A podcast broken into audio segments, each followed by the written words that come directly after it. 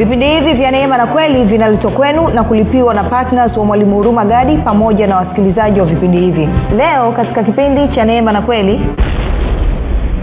kuna utaratibu ambao mungu ameweka kuhusiana na mbegu ya aina yoyote. Mbegu ya aina yoyote. Ukipanda mahindi utavuna mahindi. Ukipanda maharage utavuna maharage. Ukipanda mparachichi utavuna mparachichi. Ukipanda mchicha utavuna mchicha. Na ili ng'ombe mbuzi kondoo paka binadamu na kadhalika wazaliane unahitaji mbegu ya dume. Ndo utaratibu ambao mungu ameuweka. Na ile mbegu ndo itakayoamua mavuno yaweje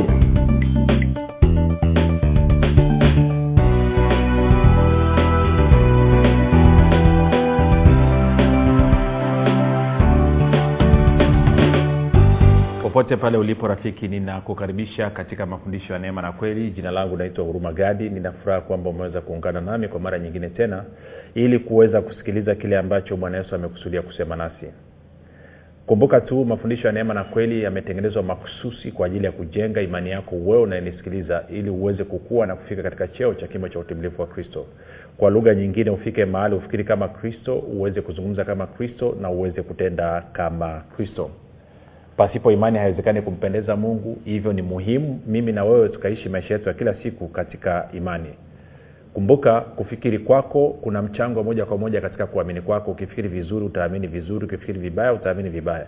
Fanya maamuzi ya kufikiri vizuri na kufikiri vizuri ni kufikiri kama kristo. Na ili uweze kufikiri kama kristo huna budi kuwa mwanafunzi wa kristo na mwanafunzi wa kristo anajifunza mafundisho ya neema na kweli nitoe shukurani za pekee kabisa kwa ajili ya watu wote ambao wamekuwa wakifuatilia na kusikiliza vipindi vya neema na kweli watu wote ambao wamekuwa wakifanya maombi kwa ajili ya vipindi vya neema na kweli na watu wote ambao wamekuwa wakisapoti injili kwa njia ya redio eh, eh, kwa, kwa maana ya vipindi vya neema na kweli kusikika kupitia njia ya redio. Asanteni sana ongereni sana. Basi moja kwa moja tuende moja kwa moja katika kile ambacho tunaa tukizungumza siku ya leo na labda nianze kufanya maombi kwa sababu tunaongea kitu kidogo ambacho kinahitaji roho akusaidie. Baba katika jina la yesu kristo ninaomba kwa ajili ya ndugu ambaye ananisikiliza.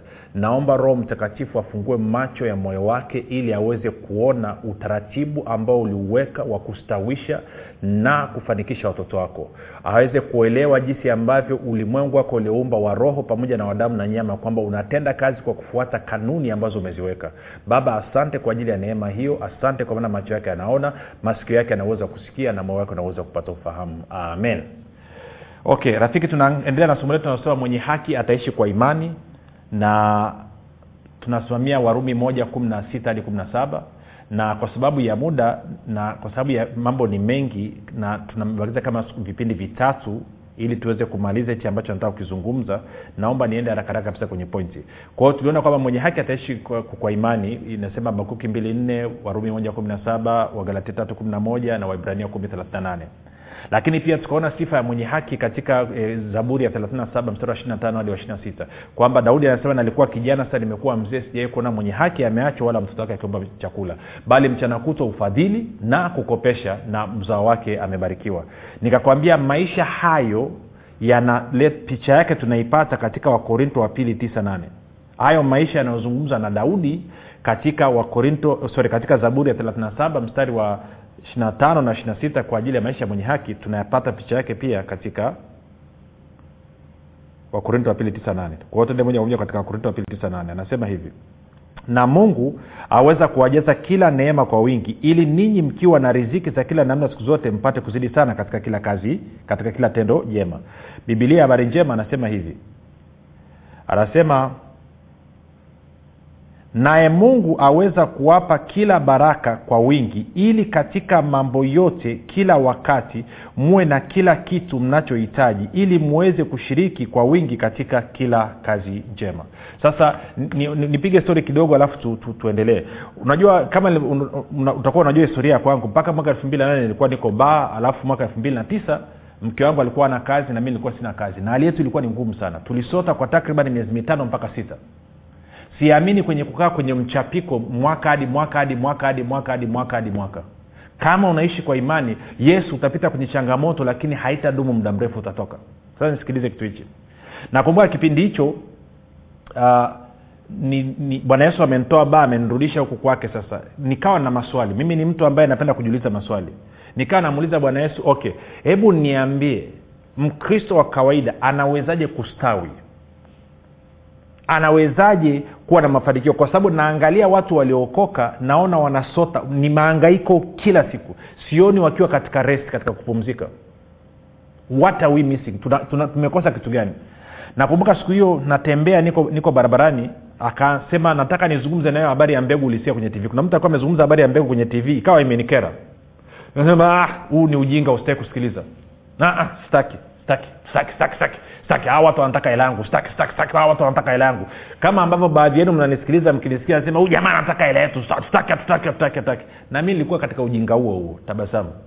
Sasa nisikilize. Kwao mungu akamwambia nataka nikufundishe kitu. Akanyambia nataka tutafakari kuhusu papai. Kaambia okay. Akanyambia ukiwa na chukulia una punje moja ya papai ukipanda shambani ule mpapai ukaota unadhani unaweza ukakupa mapapai mangapi ukianza kutoa matunda? Nkaambia papai ishirini. Akasema okay. Unapata papai ishirini. Kwao mbegu moja umeipanda shambani mpapai umeota kwao umevuna mapapai ishirini. Akanyuza kwenye papai moja huo kuna mbegu ngapi nikaambia kwa ajili ya mahesabu ili nikuelewa unachokizungumza tuchukulie mbegu mia. Kwa hiyo akaniambia kama una mbegu mia kwenye papai moja na una mapapai ishirini maanaake una mbegu ngapi? Nikaambia na mbegu elfu mbili. Akaambia kaa una mbegu elfu mbili maanaake ni kwamba una, una, unaweza ukapata mipapai mingapi? Akaambia okay tufanye hivi. Katika hayo hayo hayo nini? Mapapai ishirini. Chukua, chukua papai moja mbegu zake zote uzipande. Hayo mapapai mengine yote kula. Maana yake ni kwamba ningekuwa na mbegu ngapi? Mia. Mbegu mia ningeenda nikapanda shambani alafu mipapai mia ikaota chukulia haijapata madhara yoyote alafu ikafika wakati wa kuchuma matunda maanaake safari ningechuma mapapai mangapi? Kumbuka mapapai ishirini kwenye kila mpapai. Kwao kama na, na mipapai mia maana yake ni kwamba na mapapai elfu mbili tunakwenda sawasawa rafiki? Sasa ukiendelea hesabu inaendelea kukua. Akanyambia hivyo ndivyo ilivyo. Utaanza mkononi mwake una mbegu kidogo. Fedha nayo inafanya kazi hivyo hivyo. Kila kitu nilichokiumba katika ulimwengu kinafanya kazi katika mfumo wa mbegu na mavuno. Kwao na fedha nayo inafanya kazi hivyo hivyo. Nakumbuka nilivyo nikasema okay kwao nafanyaje? Akanyambia kuna mama mmoja tulikuwa namfahamu huko nyuma. Alikuwa ni mama mmoja ana hali ngumu sana. Na mtoto wake ana hali ngumu sana eh? akanyambia mtafute mama fulani. Alafu akasema alafu hiyo shilingi elfu ishirini na tano ambao umeipata umpe huyo mama. Alafu hichi nachokufundisha kitafanya kazi. Nilivyokubali. Nakumbuka uwepo wa roho mtakatifu. Niko barabarani natembea rafiki. Uwepo wa roho mtakatifu ukanishukia ukanikamata. Nikajua nimekutana na kitu. Nikamtafuta huyo mama. Ilinichukua kama wiki nzima kumpata baadaye nikaambia alikuwa mi nakaa dar salaam yeye alikuwa kibaa baadaye nikaja nikamtumia ujumbe nikampata akaja nikaambia mama mungu amenyambia nikupe shilingi elfu ishiri na tano. Nikampa shilingi elfu ishiri na tano. Kwao nikakaa sasa lakini sina mstari sina maandiko ya kusimamia. Ni stori tu ambayo roho amenipigisha nikiwa njiani lakini nahitaji msingi nahitaji neno la kusimamia. Kwa hiyo ndo ile stori nikakwambia nikiwa nimekaa na tafakari unaamua stori ya elfu ishirini nilikwambia na mke wangu kaa unaikumbuka ndo mungu akanipeleka sasa kwenye wakorinto wa pili tisa kumi. Kwa nataka tuende pale wakorinto wa pili tisa kumi. Wakorinto wa pili tisa kumi. Akasema na yeye ampaye mbegu mwenye kupanda na mkate uwe chakula atawapa mbegu za kupanda na kuzizidisha. Kwao ghafla nikaona mstari kwamba mungu anakupa mbegu ya kupanda alafu ukishaipanda hiyo mbegu anazizidisha. Ndo stori ambayo alikuwa anazungumza na mii kuhusu mpapai tunakwenda sawa rafiki? Ndo nikamwambia okay nieleweshi sasa. Ndo akanyambia ile kile alichokuwa amenyambia akanyambia bajeti yako matumizi yako kwa wiki shingapi nikaambia elfu thelathini. Akaambia okay chukulia ukipata elfu hamsini maana yake elfu tano fungu lake la kumi unabakia na elfu arobaini na tano kwenye elfu arobaini na tano toa shilingi elfu thelathini ya matumizi yako kwa wiki hiyo. Unabakiwa na elfu kumi na tano. Elfu kumi na tano ni mbegu ambayo unatakiwa uipande ili mimi niizidishe. Tunakwenda sawasawa rafiki? Sasa kuna utaratibu ambao mungu ameweka kuhusiana na mbegu. Ya aina yeyote ile. Mbegu ya aina yeyote ile. Ndio maana unapochukua ukipanda mahindi utavuna mahindi ukipanda maharage utavuna maharage. Ukipanda mparachichi utavuna mparachichi. Ukipanda mchicha utavuna mchicha. Na ili ng'ombe mbuzi kondoo paka binadamu na kadhalika wazaliane unahitaji mbegu ya dume. Ndo utaratibu ambao mungu ameuweka. Na ile mbegu ndo itakayoamua mavuno yaweje. Kwao mbegu ndo inayoamua mavuno yaweje. Tunakwenda sawasawa rafiki mpaka hapo? Okay. Kumbuka nikakueleza stori ile nikawambia kwamba baada ya yeye kunifundisha nikajaribu kumshirikisha mwenzangu akunielewa lakini nikakaa hapo akaja rafiki yangu mmoja akanipigia simu. Akasema si kuna hela yangu nataka unipokelee. No kabla hapo siku tatu baadaye nikapata laki na themanini hela ya chakula sasa nataka kwenda kwenye mbegu. Siku tatu baadaye rafiki yangu akanipigia simu akasema asie kuna dola yangu nataka unipokelee. Hapo pembeni ya nyumbani kwao kuna jamaa atakuja hapo. Nikaenda nikampokelea dola mia tatu na hamsini sasa huu rafiki yangu kukupa mshiko sio nyepesi. Ni bora upate damu kwenye jiwe. Ni nyepesi kupata damu kwenye jiwe kupata mshiko kutoka kwake. Kwao nikaenda nikachukua ile nikaambia nimeshachukua. Akasema basi kaa nayo kesho nitakupa maelekezo. Kesho yake akanipigia simu akasema nimetuma mtu aje aichukue hiyo hela lakini pia nimemwambia akupe shilingi elfu hamsini kwao nakumbuka nikapata ile elfu hamsini nimekaa sebleni kwangu nikamuuliza roho mtakatifu elfu hamsini ya nini? Kumbuka tuna laki na themanini liingia siku tatu zilizopita. Akanyambia hii elfu hamsini ni mbegu sawasawa na wakorinto wa pili tisa kumi. Kaambia okay. Nikamwita mke wangu kaambia chukua hii elfu hamsini nenda kwa pastor alice kamwambia tunaipanda katika ufalme wa mungu sawasawa na wakorinto wa pili tisa kumi. Tunaamini kwamba mungu atazidisha mbegu zetu. Ndio maana nikwambia unapotoa unapotoa fedha kuna mambo mawili. Moja lazima uipe kazi lakini mbili lazima una mstari ambao unausimamia mstari ambao unakuhakikishia hicho unachokitaka. Kwa sisi tulikuwa tunataka mbegu zetu zizidishwe. Kwa akapeleka. Kesho yake akaja binamu wa, wa mke wangu tukapigapiga stori hapo. Baadaye akasema jamani mi naenda naondoka. Akasema niwape hela ya sukari kidogo. Akatoa dola mia moja yaani akuhakikishia rafiki sikutaka hata kumsindikiza mbali. Kaambia ngoja tu dada yako akusindikize. Maanake oh haleluya. Dola mia hiyo. Maanake nirudi kwanza ndani nikachekelea. Kwa hiyo nikarudi ndani nikachekelea. Okay. Dola mia. Ukiibalisha kwa wakati ule ilikuwa nakuja kama laki moja na elfu hamsini. Kwao ile elfu hamsini imezidishwa mara tatu. Sasa kuna kanuni gani hapo? Ngoja ni pozi hapo twende kwenye neno kwanza. Twende kwenye mwanzo mlango wa kwanza. Mstari wa kumi na moja hadi wa kumi na mbili. Mwanzo mlango wa kwanza mstari wa kumi na moja hadi wa kumi na mbili. Anasema mungu akasema nchi naitoe majani mche utoao mbegu na mti wa matunda uzao matunda kwa jinsi yake ambao mbegu zake zimo ndani yake juu ya nchi ikawa hivyo. Kumi na mbili. Nchi ikatoa majani mche utoao mbegu kwa jinsi yake na mti uzaao matunda ambao mbegu zake zimo ndani yake kwa jinsi yake mungu akaona ya kuwa ni vyema. Anamaanisha ni anasema hivi ukipanda mchungwa utakapovuna chungwa ukichuma chungwa ndani ya chungwa utakuta mbegu za chungwa. Huwezi ukakuta mbegu za parachichi. Tunakwenda sawa rafiki? Ukipanda mpapai utakapochuma papai ndani ya papai utakuta mbegu za papai sio mbegu nyingine. Tunakwenda sawasawa kwa hiyo ulichukua mbegu ya papai ukaipanda. Sasa umechuma papai. Ndani ya papai utakuta mbegu nyingine ziko mle ndani ya lile papai. Tunakwenda sawa? Kwa hiyo tukirudi kwenye stori ya kwangu nilipanda shilingi elfu hamsini.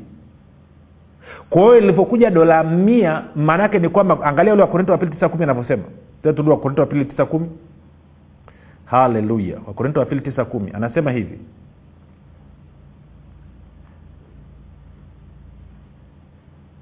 Anasema na yeye ampaye mbegu mwenye kupanda na mkate uwe chakula atawapa mbegu za kupanda na kuzizidisha. Kwao mimi mbegu yangu ilikuwa ni ya elfu hamsini na kwa maneo mbegu inayozidishwa ni elfu hamsini zinazidishwa. Ndio maana ikaja dola mia moja ambayo ni nini? Ni laki na hamsini ni hamsini hamsini mara tatu. Ningekuwa nimepanda shilingi elfu tano maanaake elfu tano ingezidishwa. Kwa kwa kwa mfano kwa hii historia ushuhuda wa kwangu maanaake ni kwamba ingekuja shilingi elfu ishirini na tano. Ningekuwa nilipanda shilingi elfu kumi maanaake ingekuja shilingi elfu thelathini ningekuwa nilipanda shilingi laki moja maana yake zingekuja laki tatu. Sasa sisemi anazidisha mara tatu anaweza akazidisha mara mbili wakati mwingine anazidisha mara kumi wengine mara, mara tano inategemeana. Lakini kwa, kwa ushuhuda wa kwangu maanaake kwamba alizidisha mara tatu. Kwa hiyo ningekuwa nilitoa shilingi laki moja ingekuja laki tatu. Ningekuwa nimetoa shilingi milioni moja zingekuja milioni tatu. Hiyo ni mbali na mavuno. Hizo ni mbegu tu. Hiyo ni mbali na mavuno kwao bado mavuno yangekuja mazao yangu ya haki yangeongezwa na mavuno yangu yangekuja. Tuko sawa mpaka hapo rafiki? Kwa hiyo sasa anasema na yeye ampaye mbegu mwenye kupanda na mkate uwe chakula atawapa mbegu za kupanda na kuzizidisha. Kwa hiyo wakati ule nikuambia pia mfano uliopita somo lilopita kwamba nilichukua shilingi laki sita. Tukaaminia kwamba mungu anasema kwamba mungu aliwapa waisraeli nyumba ambazo hawajajenga wao na kwa kuwa nilikuwa nimesikia ushuhuda wa bishop david oyedepo kwamba alipataga eneo la kufanyia huduma na nyumba ya kuishi basi nami nikaamua kuachilia imani yangu sawasawa na kumbukumbu la torati sita kumi kumi na moja kwamba nikamwaminia mungu kwamba atatupa nyumba ya kuishi na e, jengo la kufanyia huduma kwa siku moja kwa wakati mmoja. Na nikatoa mbegu yangu ya kuachilia imani. Tunakwenda sawasawa ili hicho kitimie. Mbegu ilirudi ikazidishwa lakini pia nikawa nasubiria mavuno ya jengo hiyo ilikuwa ni mwaka elfu mbili na kumi na moja. Mwaka elfu mbili na kumi na tano march mwezi wa tatu ndani ya siku moja watu wawili tofauti mmoja akanipa jengo na mwingine akanipa nyumba ya kuishi. Kwa hiyo inafanya kazi usiniambia ifanye kazi. Na hii ndo inaitwa maisha ya, ya mwenye haki anaishi kwa imani kwamba baraka ya abrahamu inafanya kazi sivuji jasho si ni baraka ya bwana inanifanyia kazi. Sasa nikuulize swali. Nyumba na jengo vyote kuwa thamani yake ni araundi milioni mia nane na hamsini. Nahitaji miaka miaka, mingapi ingenichukua mimi mpaka kujenga nyumba na kujenga jengo la kufanyia ibada? Kama kwa wale wasiojua jengo la kufanyia ibada ni jengo ambalo ni ukumbi unaweza kuchukua watu mia mbili plus. Una vyumba kumi na sita vya kulala. Ni eneo la eka nzima ambalo linajitegemea sasa imewezekanaje? Haya mambo yanawezekanaje? Ndo maisha ambayo mungu anakusudia wewe mwenye haki uishi kwa imani. Ndicho ambacho anataka. Sasa problemu tulionao na watu watu wamekuwa ni walaji zaidi kuliko kuwa wapandaji. Hata tunavyofikiria kupata vitu kutoka kwa mungu hatufikirii kwa maana ya ya kupata mbegu za kupanda. Tunafikiria kwa maana ya kupata mkate wa kula. Na mtu anayewaza hela ya kula tu muda wote huyo mtu kufikiri kwake anafikiri kama maskini tajiri afikiri hivyo. Tajiri anafikiri siku zote kutengeneza mali.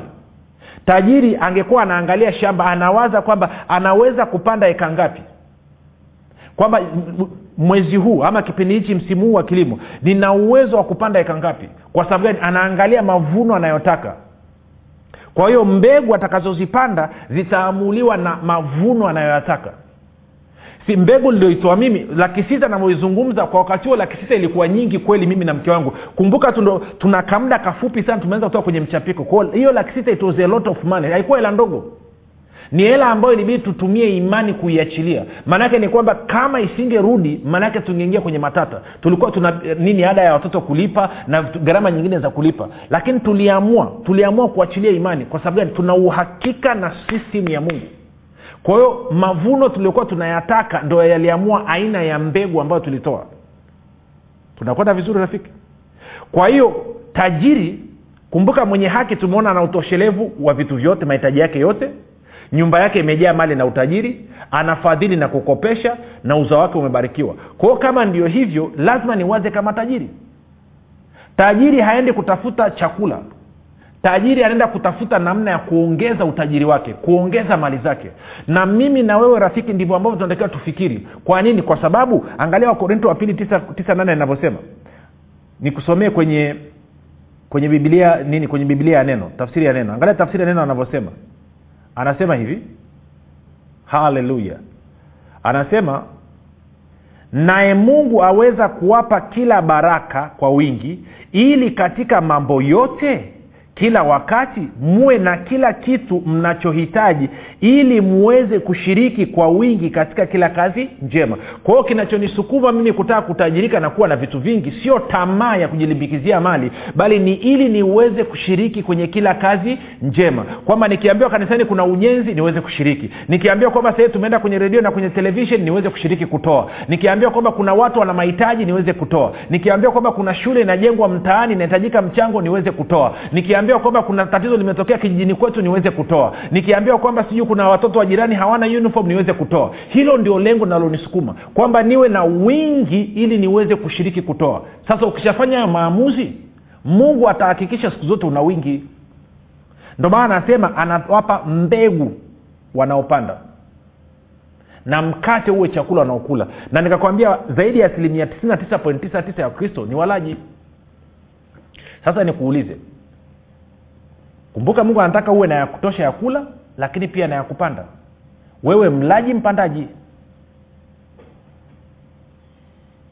Kama unafikiria unamwomba mungu unawaza hela ya kula tu unawaza hela ya kula tu unawaza hela ya kula tu huwazi kwa ajili ya kutoa kwenye kazi ya mungu kwenye kusaidia majirani ndugu jamaa na warafiki wewe kufikiri kwako unafikiri kama maskini na haujui kwamba kupitia yesu kristo ulikombolewa umeokolewa umetolewa kutoka katika umaskini ukaingizwa katika utajiri. Bado unafikiri kama mtu aliyelaaniwa wakati umebarikiwa. Lakini kama una wazo unatafuta namna ya kutoa then wewe unaanza kufikiri kama mtu aliyebarikiwa. Wewe sasa unafikiri kama tajiri. Wewe unafikiri kama mwenye haki. Sasa huko kambipi? Sasa unasema mwalimu mimi sina mbegu ya kutoa amesema mungu anawapa mbegu wenye kupanda. Kwao leo tuna uwezo wa kuomba wewe ukapata mbegu. Tukubaliane mimi na wewe tuombe kwa uaminifu upate mbegu ili utoe ili mungu azidishe hiyo mbegu. Lakini hiyo mbegu yako pia uipe kazi. Kwamba hiyo mbegu itakapokuja uipe kazi. Inawezekana una mavuno unayotaka ni adono unataka ada ya mtoto unataka kodi ya nyumba unataka mtaji unataka nini lakini nataka umwombe mungu mbegu. Na kama unayo pia chukua hiyo hela ulionayo ipe kazi ipe assignment. Ipe kazi. Sijui kawa nanyelea nachokizungumza rafiki. Kumbuka imani ni kuwa na uhakika wa kile ambacho mungu amesema. Kinachokuzuia usimwamini mungu ni hofu. Na hofu haitoki kwa mungu hofu inatoka kwa ibilisi. Na mpaka utakapoishinda hofu utakaa uweze kumwamini mungu na sababu kwamba hofu inatenda katika kazi katika maisha yako ni kwa sababu unaamini mungu akupendi huamini kama mungu anakupenda. Ulikuwa unaamini mungu anakupenda hofu ingeondoka. Waraka wa kwanza wa yohana 418 anasema pendo kamili utupa nje hofu. Mungu ni upendo. Kwa kama unaamini mungu anakupenda huwezi ukawa na hofu. Ila sababu una hofu sasa hivi ni kwa sababu huamini kuwa mungu anakupenda huamini kuwa mungu anakujali. Na kwa maana hiyo umeshindwa sasa kuishi kwa imani na hivyo umeshindwa kuishi maisha ya kumpendeza mungu kwa matokeo yake sasa unategemea nguvu na jasho lako mwenyewe ambao biu wanaita ni maisha ya umanamba. Ama unaweza ukafanya kazi ukapata kitu kwa ajili ya kumsaidia mhitaji ukapata kitu kwa ajili ya ufalme wa mungu. Ukiamini kwamba mungu na ufalme wake ndio utoshelevu wako hiyo fursa unayo. Kwa kama hauna mbegu nasema mimi nahitaji mbegu nataka tupatane mimi na wewe. Sasawa na wakorinto wa pili tisa kumi amua kiasi cha mbegu unaotaka sasa tafadhali usiamue kwa matamaa. Shida ya watu wengine wewe ujawai kushika hata laki. Alafu nasema namwaminia mungu anipe milioni. Ukipewa milioni utaja kutembelea hospitali. Aminia elfu kumi elfu kumi na tano elfu thelathini elfu hamsini. Kama ujawai kushika laki. Nachozungumza nini? Aminia kiasi ambacho hata akili yako inaweza kukubaliana nacho. Usiaminie lifige li, li la. Kama wewe uko kwenye milioni milioni mshahara wako biashara yako inakuingizia mamilioni milioni. Yesu unaweza kumwaminia mungu akupe milioni moja akupe milioni moja ya nusu. Kama unashika malaki laki laki unaweza ukamwaminia mungu akupe shilingi laki mbili shilingi laki tatu. Si kama hela yako kipato chako ni chini ya shilingi laki moja. Mwaminie mungu akupe shilingi elfu kumi shilingi elfu ishirini shilingi elfu thelathini. Tutakwenda sawasawa rafiki. Usiaminie zaidi ya. Kwa nataka tuombe mimi na wewe sasa tupatane upate mbegu alafu utaipanda kwa ajili ya injili ya redio vipindi vya neema na kweli kama uko tayari amua hicho kiasi katika moyo wako sasa hivi. Alafu naomba na wewe. Tia mkono wako kwenye kifua. Baba katika jina la yesu kristo wewe ndiye unayetoa mbegu kwa anayepanda na kuzidisha hizo mbegu zikishapandwa. Mimi na huyu ndugu tunapatana sasa hivi kwamba umpe mbegu huyu ndugu ili aweze kupanda na kuchangia injili ya kristo kwa njia ya redio katika vipindi vya neema na kweli. Katika jina la yesu kristo. Baba hicho kiasi alichokiamua wewe unakijua ninakubaliana naye. Tunaamini tumepokea hiyo mbegu katika jina la yesu kristo. Tunakurudishia sifa shukrani na utukufu. Asante kwa ajili ya uaminifu wako. Amen. Rafiki hiyo mbegu utaipata atakuonyesha ilipo na ukiipata tafadhali chukua hatua panda. Lete tuendelee kuhubiri injili kwa njia ya redio. Ili nini? Ili hiyo mbegu ambayo ni zawadi kutoka kwa mungu uliopewa mungu aizidishe. Alafu uweze na kumbuka unavyopanda na hilo hitaji lako mungu akutane nalo. Hii ni supernatural life. Utakaa upate maisha mazuri tena kama hayo rafiki. Hayo ndo maisha ya mwenye haki. Unapokuwa na hitaji unatafuta mbegu unaitia mikononi mwa mungu mungu anashughulika unasonga mbele ufalme wake unasonga mbele mahitaji yako anakutana nayo. Jina langu naitwa huruma gadi yesu ni kristo na bwana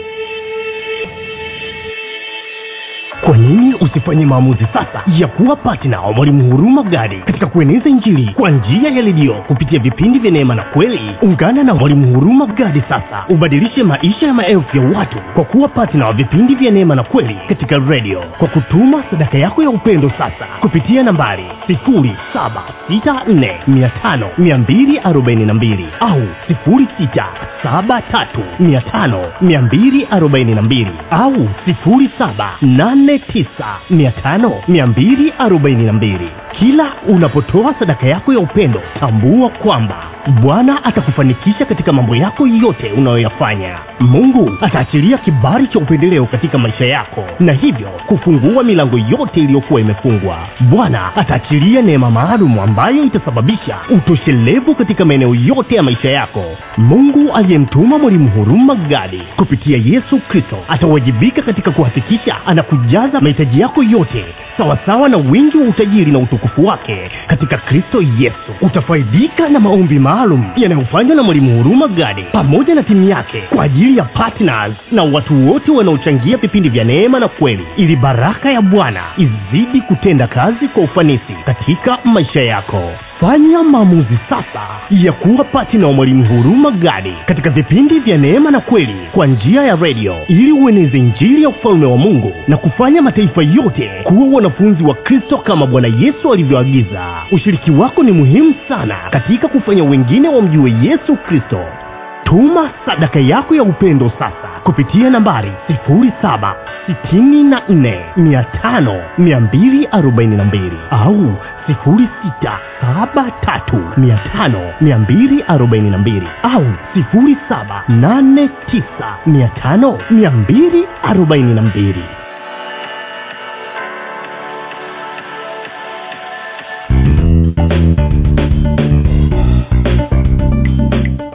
umekuwa ukisikiliza kipindi cha neema na kweli kutoka kwa mwalimu huruma gadi. Kama una ushuhuda au maswali kutokana na kipindi cha leo tuandikie message ama tupigie simu namba 7645242 au 675242 au 7895242 nitarudia. 7645242 au 673 5242 au 7895242 pia usiache kumfolo mwalimu huru magadi katika facebook instagram na twitter kwa jina la mwalimu huru magadi pamoja na kusubscribe katika youtube chanel ya mwalimu huru magadi kwa mafundisho zaidi